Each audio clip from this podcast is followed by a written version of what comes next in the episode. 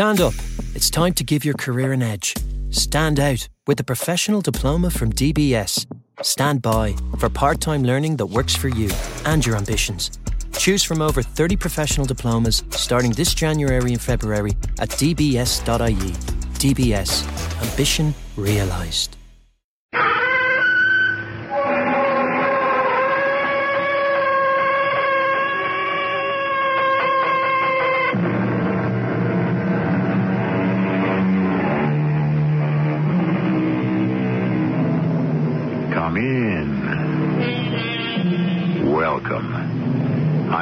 Marshall. If you pick up a starving dog and make him prosperous, he will not bite you. This is the principal difference between a dog and a man. So said Mr. Mark Twain. And therefore, we shall be concerned for the next hour or so with gratitude and rectitude, with a bit of fortitude thrown in here and there to sweeten the pill. Her father won't let me marry her, George. I, I, I don't have a penny. Then you'll have to make some money. But I, I don't know how. Would you like to be worth a million dollars within the next six months? A million dollars? Just place yourself completely in my hands. Don't ask any questions, and do exactly what I tell you.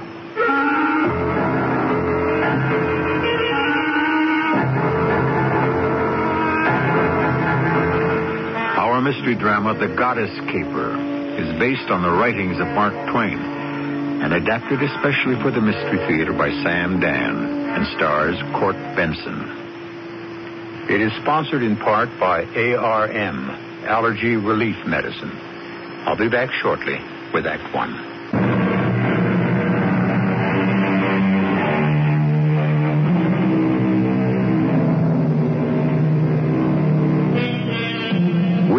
Customary contemporary arrogance, we like to believe that the world was created just this morning, and that anything of importance was invented after breakfast. Our literature is overstuffed with what can be described as caper stories, and we delight in them in the belief that they are fresh and new. But actually, the first capers were not stories at all, but real life exploits performed by primitive man in his efforts to evade the saber-toothed tiger. From there on, the writers took over, and no one took over with such wit and finesse as our own Mark Twain. Sir? The year 1897 found me in Europe. What was I doing in Europe? Well, I possessed a secret.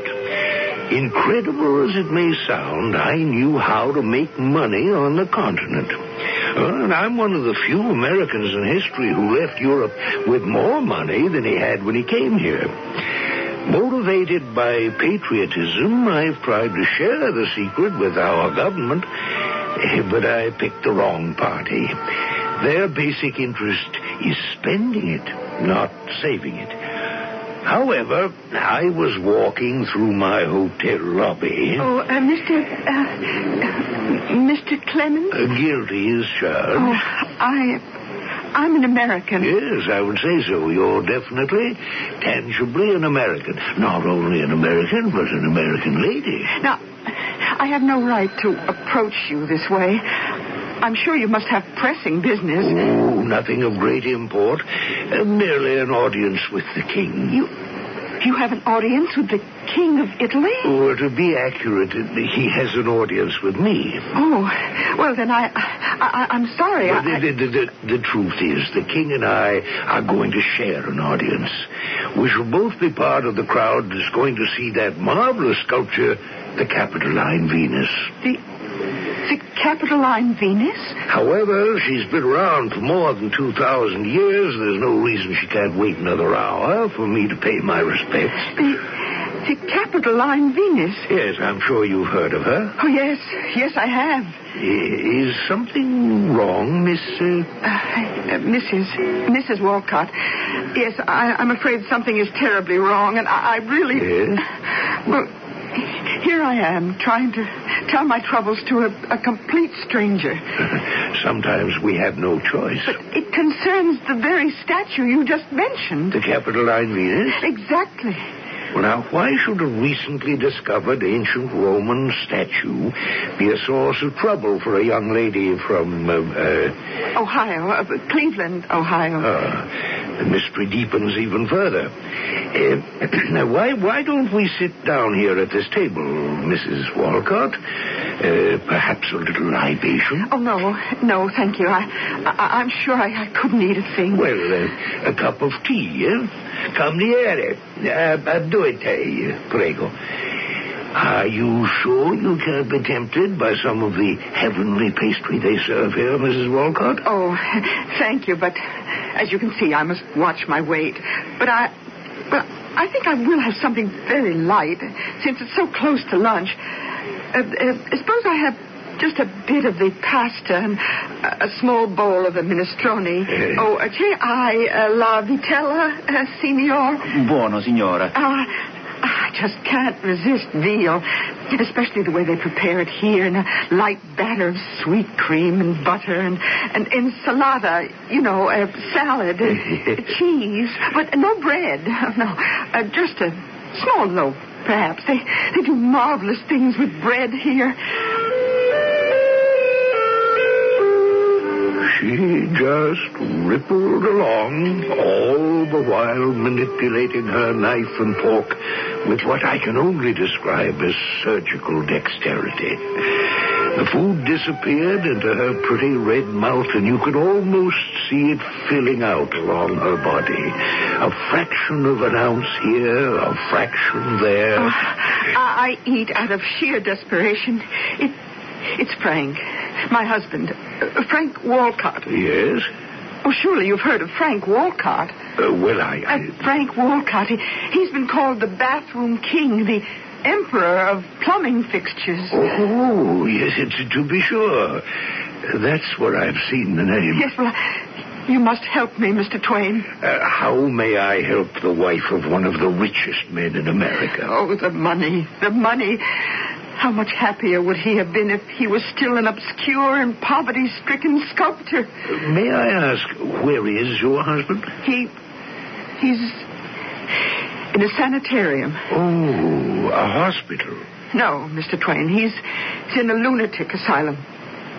But why? Well, because, because obviously it's because he's crazy. Oh. Well, well, then how can I be of assistance? Well, you were always his favorite author. Uh, which would account for his present condition. Oh, please, Mr. Twain, go to see him, talk to him. But if he's insane. Well, you're my only hope. I've gone everywhere, spoken to everyone else. You're the only one who can help me out of my difficulty. Your difficulty? Didn't you say it concerned the Capitoline Venus? Yes. Well, how? Oh, Mr. Twain, if I told you, you'd think I that I was crazy too. Oh, please, Mr. Twain. Uh, But I, I'm not a doctor. In some cases, that's even better. I could see her hand steal absently toward the menu, and her eye idly move down the items. And I knew I simply was not going to sit there for a return engagement with the bill of fare. So, against my better judgment, I engaged a carriage, and we were off to the asylum. Ah, Signora Wolcott, uh, I'm charmed. May I present the celebrated author, Mr. Samuel Clemens? Signor Samuel Clemens, I am charmed. Oh, perhaps you know him as Mr. Mark Twain. Signor Mark Twain, I am charmed again. I, I thought I would like to have Mr. Clemens visit my husband, Dr. Rinaldi. What a charming idea. You will write about us, no? We have here all the latest methods for treating the mentally ill. We have uh, special ice cold baths. Uh, that sounds charming. Indeed, all the latest techniques. Charming. And the security. Oh, my dear Mr. Clemens Twain, we are escape proof. You wish to visit Signor Franco Walcott, yes? So, uh, then, he is in a cell two... Oh, uh, excuse me. Room uh, 212. So, I ring the bell, which moves this heavy steel door. You will follow me, please. Through this corridor, a stone corridor whose walls are three feet thick. Now, this door, made of oak, with iron bands, opens by this electrical switch. Now, we see, among others, the room 212. It has three locks, and thus requires three keys. And, behold, we confront our guest. Uh, Senor Walcott, uh, visitors. Senor Walcott? Frank? He's gone. But that is impossible. He could not get away. Oh, Mr. Clemens, I know where he is. Please, we must go to him immediately. And don't you think that woman had me back in the carriage before we could say Jack Robinson and weren't we speeding lickety-split toward Rome? And soon I knew where we were going, to the Piazza Navona, one of the largest and most beautiful squares in the city, where everyone, including the king himself, would be attending the ceremonies in honor of the magnificent ancient statue, the Capitoline Venus. Some orator or other was droning on and on about the glories of ancient Rome. And then suddenly there was an interruption. No! No, isn't true. Uh, listen to me. Ladies and gentlemen, listen to me. I, Frank Wolcott, am the sculptor. I created this magnificent statue. It's mine. It's mine. Oh, Frank! Uh, I see what you mean, madam. You need say nothing more. It's, it's my statue. Now, let me tell you what happened and how it happened. But he didn't have a chance. The police dragged him away. His wife fainted and could only be fully revived after some refreshment at a nearby ristorante. Uh, are you feeling better, Mrs. Walcott? Oh, I'll never feel better as long as. Poor Frank. I, I only eat to keep body and soul together. Uh, Mrs. Walcott, why should your husband, a very wealthy and successful American businessman, claim to have sculpted this statue? I, I don't know what's happened to Frank. He was always so cheerful. Well, once a fellow gets an idea stuck in his brain, the first thing you should do is quit fighting him. Go along with him. But how? Try agreeing with him. Agreeing with him? But that's crazy. Hmm, you never heard of fighting fire with fire? Yes, but I don't see how. Neither did I at the moment, but I trusted to the luck of the Missouri-born Connecticut Yankee to see me through. The first thing I did was to go to the police station where I arranged to have Frank paroled into my custody. This is very good of you, Mr. Twain. Oh, don't mention it. I, I expect to be paid. I'm a wealthy man. If you can somehow help me prove to the world that I am the sculptor of the so-called Capitoline Venus, then I... The, the so-called? Oh, believe me, Mr. Twain, it's my statue. Uh, Considering the situation from every angle, you could be telling the truth. I... I what? Mr. Twain, do, do, do you realize what you just said? I think I do. Well, you're the first person who ever said anything like that. The first one who looks at me like a fellow human being and who allows there might be something to what I'm saying. You feel you are the sculptor. I don't just feel it, I know it. All right, all right. Well, why can't it be true? Well, then, you, you, you do believe me. Well, let me tell you how it could be true, Frank. Do you believe in reincarnation? Well, what would that have to do with it? Well, do you?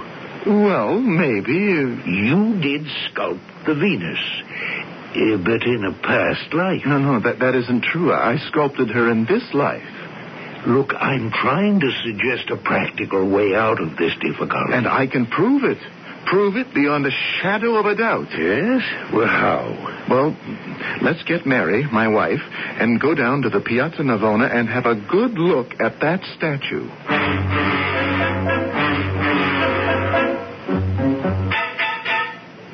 Now, Mr. Twain, look at the statue. Look at what everyone claims is the Capitoline Venus, which is supposed to have been sculpted by some unknown but extremely gifted sculptor in the third century before Christ. Look closely. Yes?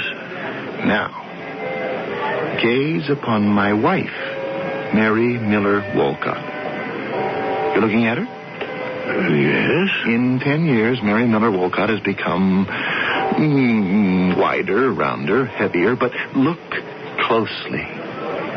Isn't that the same face, the same form? See how every strand of hair, every. mm, Well, uh, uh, look at how my wife holds her fingers. And, and now, the Venus. Look.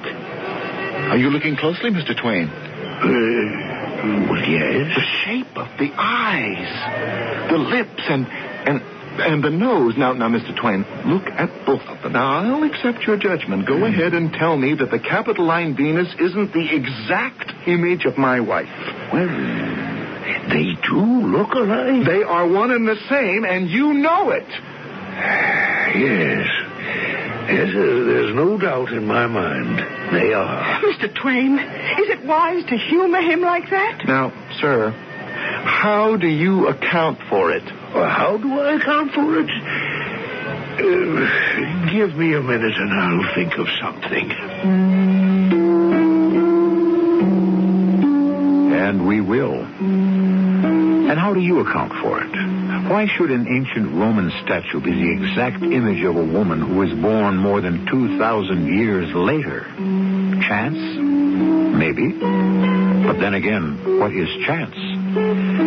According to a great Frenchman, chance is perhaps the pseudonym of God when he doesn't want to sign his real name. Or are we becoming a bit too serious? Stand by for Act Two.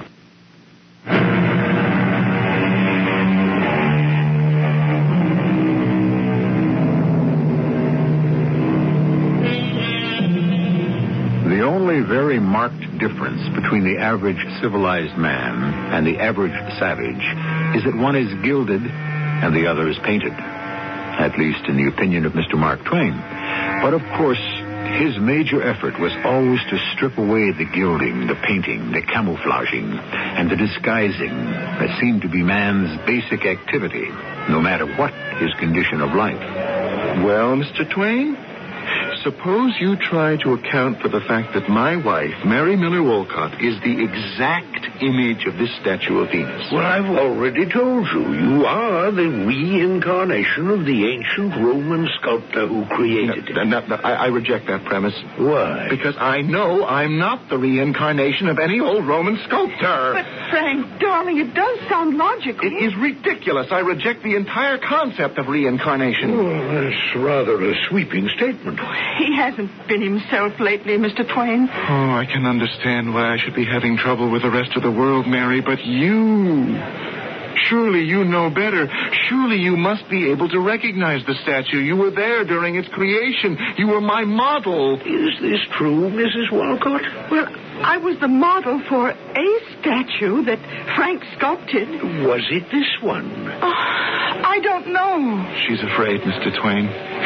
She doesn't want everybody to think she's crazy, too. Frank, even if she were to say publicly, yes, my husband made that statue ten years ago and I was the model, it wouldn't help.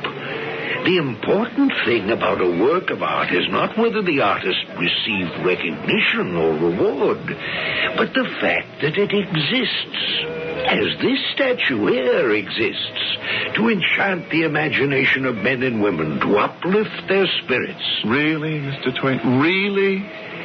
Look here, Frank. If you did actually create this statue, how, how did it get? Yes. How? is a long story. Uh, Frank, I do believe it's time for dinner.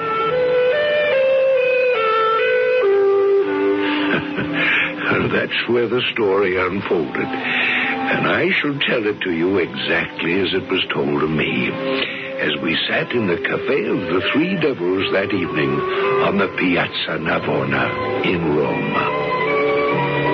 Ten years ago, I was a penniless art student in Rome. I'd come here to study sculpture, to create statues. I met an American girl who was here to study painting, Mary Miller. The moment I saw her beautiful face, I knew I, I had to capture it in marble. And I did. We fell in love as only young people can fall in love in Rome. Madly, hopelessly, completely. But there was a complication. As a writer, you should know all about it. Her father. Oh, Frank, darling, I, I do love you. I know, but your father, why why is he so so obdurate? Oh, he means well, but art is folly as far as he's concerned. Well, then why did he let you come here to study painting? Oh, he thinks art is all very well as a pastime for women before they get married, but men should be concerned with more important things. Such as? Making money. It isn't exactly hopeless. Father says we can be married as soon as you're able to acquire $50,000. $50,000? I can't even pay this month's rent.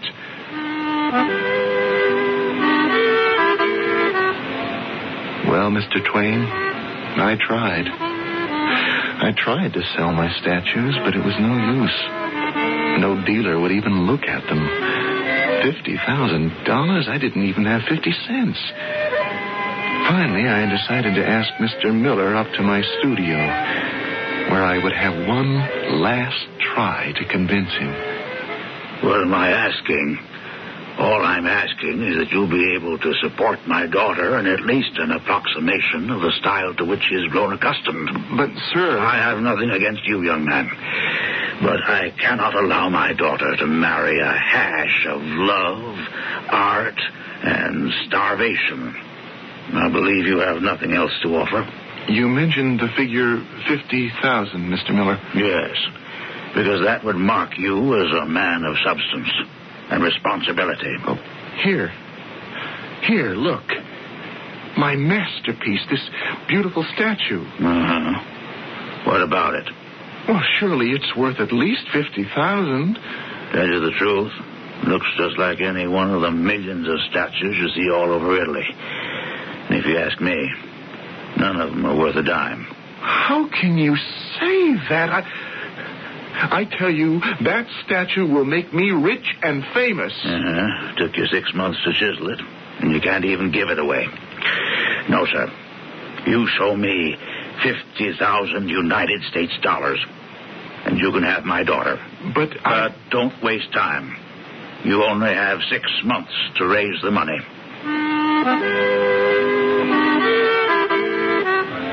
What was I going to do, Mr. Twain? And then. Then. He came to visit me. Uh, he?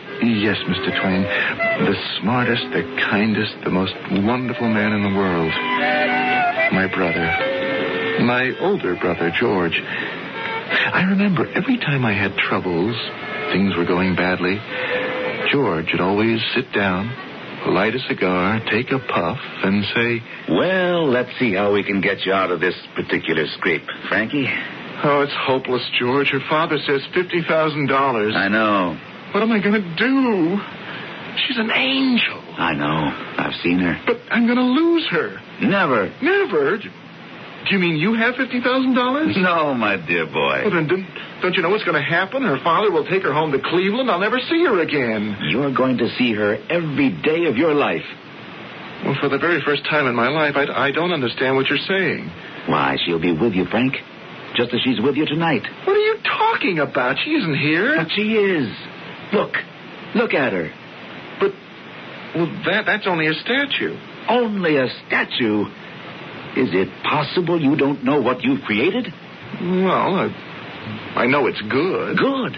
It's great, Frank. Great. This statue is Mary Miller. Her spirit pervades every molecule of its body. Do you know what you've done? You have created a work of art.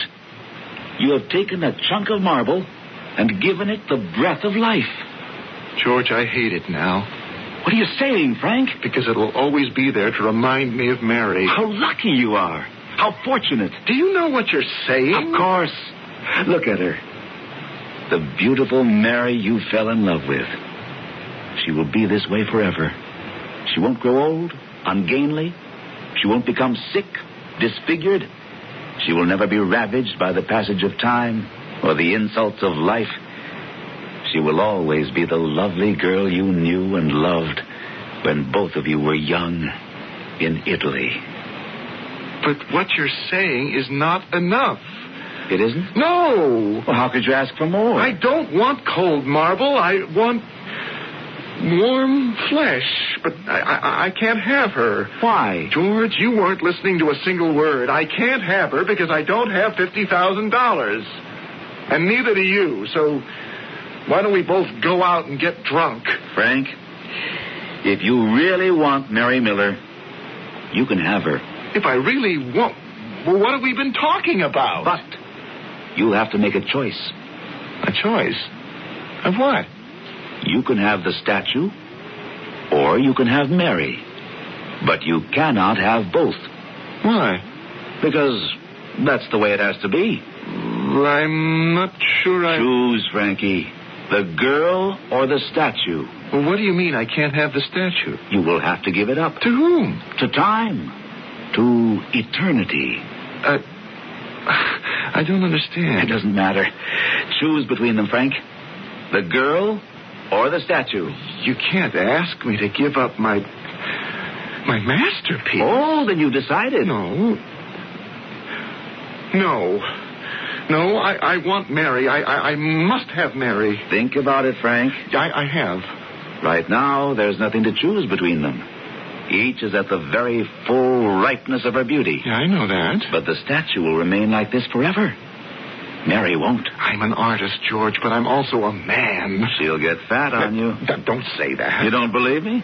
Look at her mother. Mary is an angel. She doesn't have a fault in the world. She likes to eat, Frank. Oh, does she ever enjoy packing it away? Our father's in the grocery business. There was always a lot of food in the house. Uh, J- George, what is the point of all this chatter? Did I ever let you down, Frank? The answer is no. Do you want me to get the girl for you? I. If you can. No ifs, ands, or buts. You know the terms of the deal? You give up the statue, give it up forever. Do I have to? Yes, Frank. It's the only way. Oh, I want her so much. Is she worth it? Is she worth losing this. this magnificent masterpiece? Well, But how can you do it? How will all this raise $50,000 for me? oh, $50,000 is mere pocket change compared to how much money you have a year from now. But how? That must remain my business. Don't meddle. Don't ask questions. Now, do you want the girl? Really? Truly? Yes. I want her. I would advise against it. But I see your mind's made up. Well, here we go. Uh, where's the hammer? A, ha- a hammer? What do you want with a hammer? Ah, I see it. Now to work. Yeah, well, what are you doing? Uh, uh, George, get away from the statue. Get, get, George! Get, I'll kill you. Get away from that statue!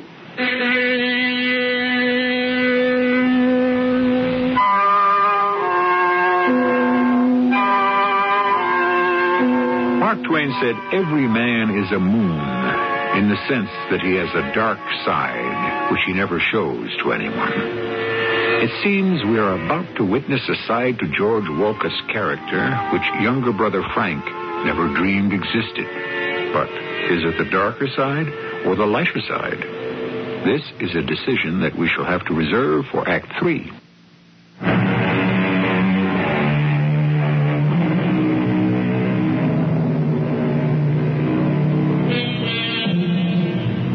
Speak of people from other countries as foreigners. But all men and women are basically foreigners to each other, even a man and wife. Each has reserves that the other cannot enter into or understand, and these have the effect of frontiers. And so the daily miracle of our social order is not that we know so little about each other, but that all things considered, we know so much. George, you've gone mad. Now, Frank, don't I know what I'm about generally? Generally, yes, but this is insanity. You want Mary, don't you? Oh, but you can't destroy my statue. Didn't we just agree that I must be given complete freedom? Now, trust me. Leave the thing entirely in my hands. It has to be done with skill and finesse. What has to be done? Let me see. We'll take off the tip of her nose. George! And two fingers from the right hand. No, no, no, George. No, no, no, I can't let you. Now, Frank, we agreed. Didn't we agree? Y- yes, George, but... but- Okay, but- now part of the right ear. No, no more, George. It No has more. to be done right. A couple of the toes. George!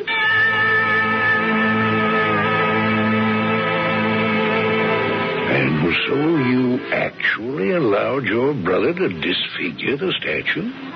Well, yes, Mr. Twain. I, I know how it must sound, but I was so much in love. All right. But uh, getting back to the facts, you've as much as admitted right here that the Capitoline Venus can't be your statue. Well, how have I admitted that? Well, didn't you just say that your statue was disfigured, or we could almost say dismembered by your brother? Yes, that's what happened. Well, look out there across the square. That statue of the Venus, it's in perfect shape. But you haven't heard the rest of the story. Oh, Very late that night, George came back to my studio with some men. They wrapped my poor, bruised, and broken statue in canvas and took her away. They took away his battered nightmare, which had once been my masterpiece of beauty. yes, I get the point. Yes, well, um, a few days later, I was still in a state of shock. Uh, my, my brother George came up to the studio. Frank, how are you? Here, I brought a bottle of wine. We have to celebrate. Celebrate? You have just become a landowner. Just think. You own a piece of this beautiful country. You don't believe it? Here's the deed. Well, uh, uh, George, I, I still can't understand how I ever let you do a thing like that. now, Frank, we agreed. No questions. Here is a title to a piece of ground. Five acres in the Campagna. It's just beyond the tombs of the ancient Scipio family. I bought it from the owner, who's a bankrupt relative of the Princess Borghese. And I bought it for you. George, uh, what does all this have to do with And my... as soon as I can get some money together, which should be in a couple of weeks, I'm going to start building you a house there. Well, there's still no way I can see to get my $50,000, and now I don't even have my statue. Sit tight, Frank. Just sit tight.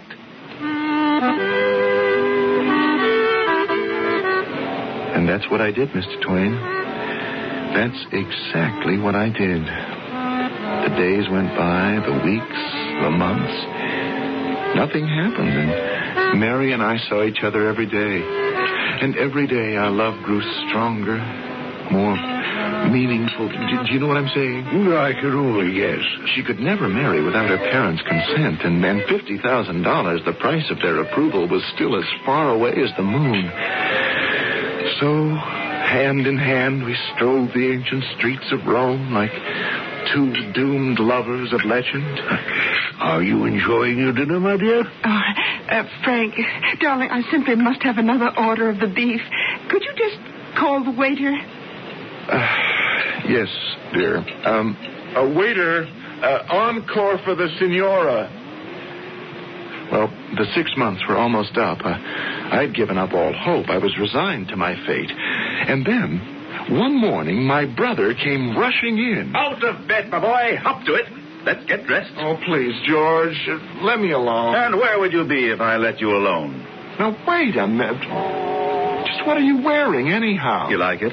I bought a suit like this for you, too. For- for- for- Right here in this package. What kind of outlandish... This, my boy, is a mourning suit. Morning? Who died? No, no, no, no. Not mourning as in funeral, but mourning as in dawn. I'd better light the stove, heat some water. You've got to shave. Would you mind telling me what this is all about? We don't want to be late. Now, here's your pants, coat, shirt, tie. Spring into action, Frankie. Now, you can dress like a dude if you like, but I... That's what we are. Two of the best dressed dudes in Italy. Well, just where are we going? While you are shaving and dressing, my boy, I shall read to you the lead story in this morning's paper. Sensational discovery made in the Campagna. Mr. George Walcott, an American, was building a house on a piece of property owned by his brother, Mr. Frank Walcott. Now, what kind of nonsense is this? And never ask a question while you're holding a razor. Mm, To continue. While making the excavations, workmen came upon what can only be considered as the most remarkable piece of ancient sculpture. In accordance with the law, a veil of secrecy was immediately imposed as the government took military possession of the statue. you mean it was found on my property? Didn't Papa always say you were born under a lucky star? What else does it say? the government appointed a distinguished committee of art critics, antiquarians, and cardinal princes of the church to assess the value and determine the remuneration due to the owner of the property. Well, that's me. I'm the owner of the property. Hmm. Of course, the weight and wear of centuries had taken their toll. Several parts of the statue had been damaged or destroyed, but still, it was a work of ravishing beauty. The distinguished committee had finally decided it was obviously a figure of Venus that had once stood in the Capitol. Did they, uh, were they able to find out who sculpted it? It says here, it must be the work of some unknown but sublimely gifted artist of the second century before the Christian era. Oh, what luck! No, no, no, it isn't luck. It's providence. Nicholas Alfeltra, considered the greatest sculptor of our day, Oh, Belter, of course. Mhm, was commissioned to restore the work. And he said, the mere fact that I have been permitted to repair this masterpiece will make my name illustrious while the world still stands. Yes, yes, I know how he feels. Uh, now, uh, proceeding from the sublime to the important, Mm. the committee decided that the statue was worth 10 million francs. Ten million? to continue, in accordance with Roman law and usage, the government is half owner of all artworks discovered in the Campagna. Therefore, Mr. Frank Walcott shall receive the sum of five million francs at a ceremony this morning to be held at the. George, it's true? This isn't just a practical joke? Of course it's true. Come on. How can they hold a ceremony without a guest of honor? Well, Mr. Twain, finally, don't ask me how, I got myself shaved and dressed, and George got me into a cab. We drove to the Borghese Palace where a ceremony was being held on the lawn. The Princess Borghese herself made a pretty little speech. Oh, it is now my pleasure to present this check to Mr. Franco Walcott in recognition of his his services to the arts. Take it for crying out loud. Huh? Oh, oh, yeah. Uh, oh, thank you. Uh, thank you, Princess. Charming. Let us unveil the masterpiece of an unknown Roman sculptor, the Capitoline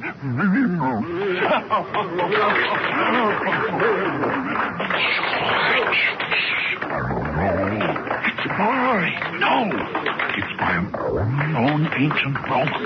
George. I can't let them do this to me. And give back the check. The, the check? Five million francs. This morning's rate of exchange, one million dollars. One million dollars? One million dollars and Mary against a hunk of rock. I. I'll take it. I. I can always make another statue. Now for dessert. Oh, Frank, darling, let me look at that menu. Yes, dear. But I never did. I never made another statue. You see, Mr. Twain, I never had any money before, and I was dazzled by it. And then I found I was very good at it. Good at money. You know what that means? Yes, I know. Mary's father said to me, Son, why not put that sculpturing of yours to some practical purpose if you can? And I did. At least I designed beautiful bathroom fixtures. You have to give me that. Oh, I do. But I was happy because, in a real sense, I still had the statue. I had Mary. In my eyes, she hadn't changed. But this year, this year, we came to Italy again. They were moving the statue here to the Piazza Navona. I saw her, and I looked at Mary, and yes, I, I see what you mean. I went to the Princess Borghese, and I said, Here's your money back. I want my statue. Your statue? Yes, you, you see, I made it. You made it? Yes. Oh, I see. Yes, you made it. What a charming idea. Now, I'll pay you more than you gave me. It doesn't matter. I'm rich. Oh, of course. I, I'm so glad you understand, Princess. Uh, of course. Uh, but you must first discuss this with a person who knows how to go about these things. I shall give you a card of introduction. Go to him at once. His name is Dr. Rinaldi. Now you know all of it, Mr. Twain. Hmm, couldn't you get George to help substantiate your story? Oh, poor George. He told me it would be hopeless, but I persuaded him, and he came forward. Well, didn't it help? The George is in padded cell 213, right next to mine, at Dr. Rinaldi's. Oh. What am I going to do? Well, you made a bargain. You'll have to live with it. But it feels as if I made a bargain with the devil. we all make that bargain one way or another. Look at them over there, Mr. Twain. See how they keep gathering around the statue, how they admire it? Well, they can't take that away from you, Frank. But they have. Don't you understand? They have. At least you know that you did it.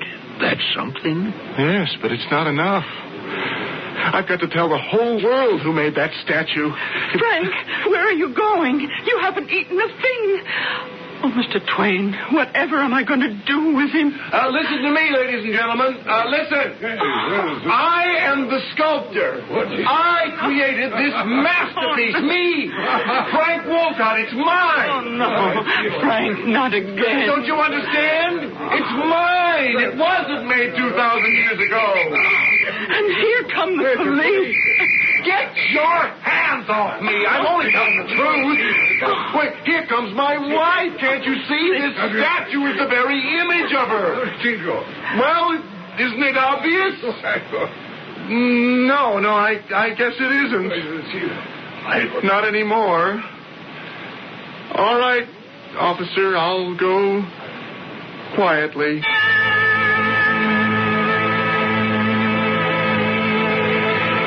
If you should ever happen to visit the Piazza Navona in Rome, you will see a statue of a slim, slender Venus.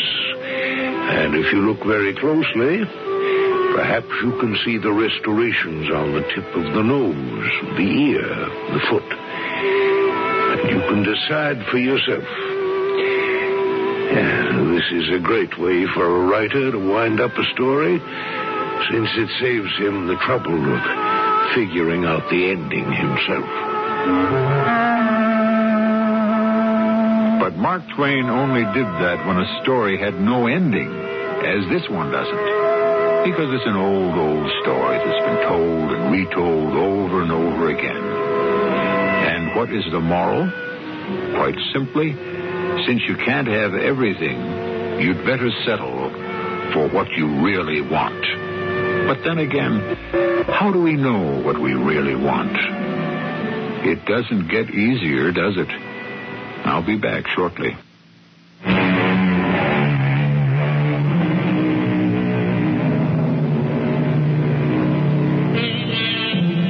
Just as a great deal of Chopin's music consists of exercises, to develop pianistic skills, much of Mark Twain's writings are exercises to determine morality. And today's story was a study of public opinion. If once you get the public to believe something, said Mr. Twain, you have created what is respectfully known as public opinion. It is held in reverence. It settles everything.